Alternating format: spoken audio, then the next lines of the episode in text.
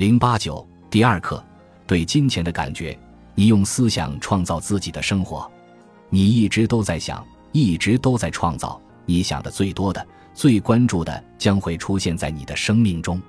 也就是说，你现在的人生反映了你过去的思想。想想你生命中一切美好的东西，把它们带入你生命中的，正是你自己。你的思想运用宇宙的能量，为你带来美好的一切。当然，反之亦然。生命中所有那些不够好的东西，比方说不断增长的债务、没有支付的账单、无力支付的房租等等，也都是被思想吸引来的。我知道上面这些话听起来是什么样子的。我们都明白，没人会刻意的去吸引自己不想要的东西，特别是在金钱方面。但是，不知道秘密的话，那些不想要的东西很容易就会出现在你或别人的生命中。那是因为。对于思想的巨大力量还没有认识到位。记住，你的生命掌握在你自己的手中。不论你在哪里，不论发生过什么，你都可以有意识地选择自己的思想。你可以改变自己的人生。对那些被巨额债务压得喘不过气来的人来说，这无疑是个天大的好消息。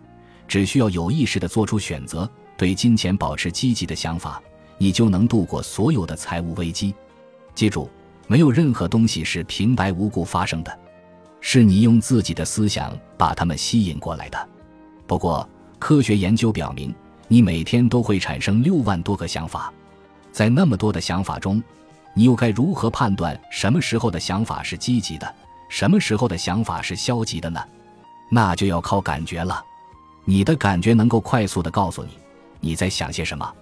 如果你想的是自己想要的、喜爱的事物。你的感觉会非常好，当然，反之亦然。回想一下，在某些瞬间，你的感觉会突然变得很糟糕。也许是你突然收到了一张账单，而自己无力偿还，你的胃或者胸口会感到突然一紧。这种感觉就是信号，它告诉你你现在的想法是消极的。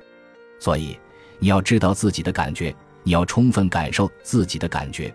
这是让你知道自己在想些什么的最快方法。知道了自己在想什么后，你就会知道自己在吸引来什么了。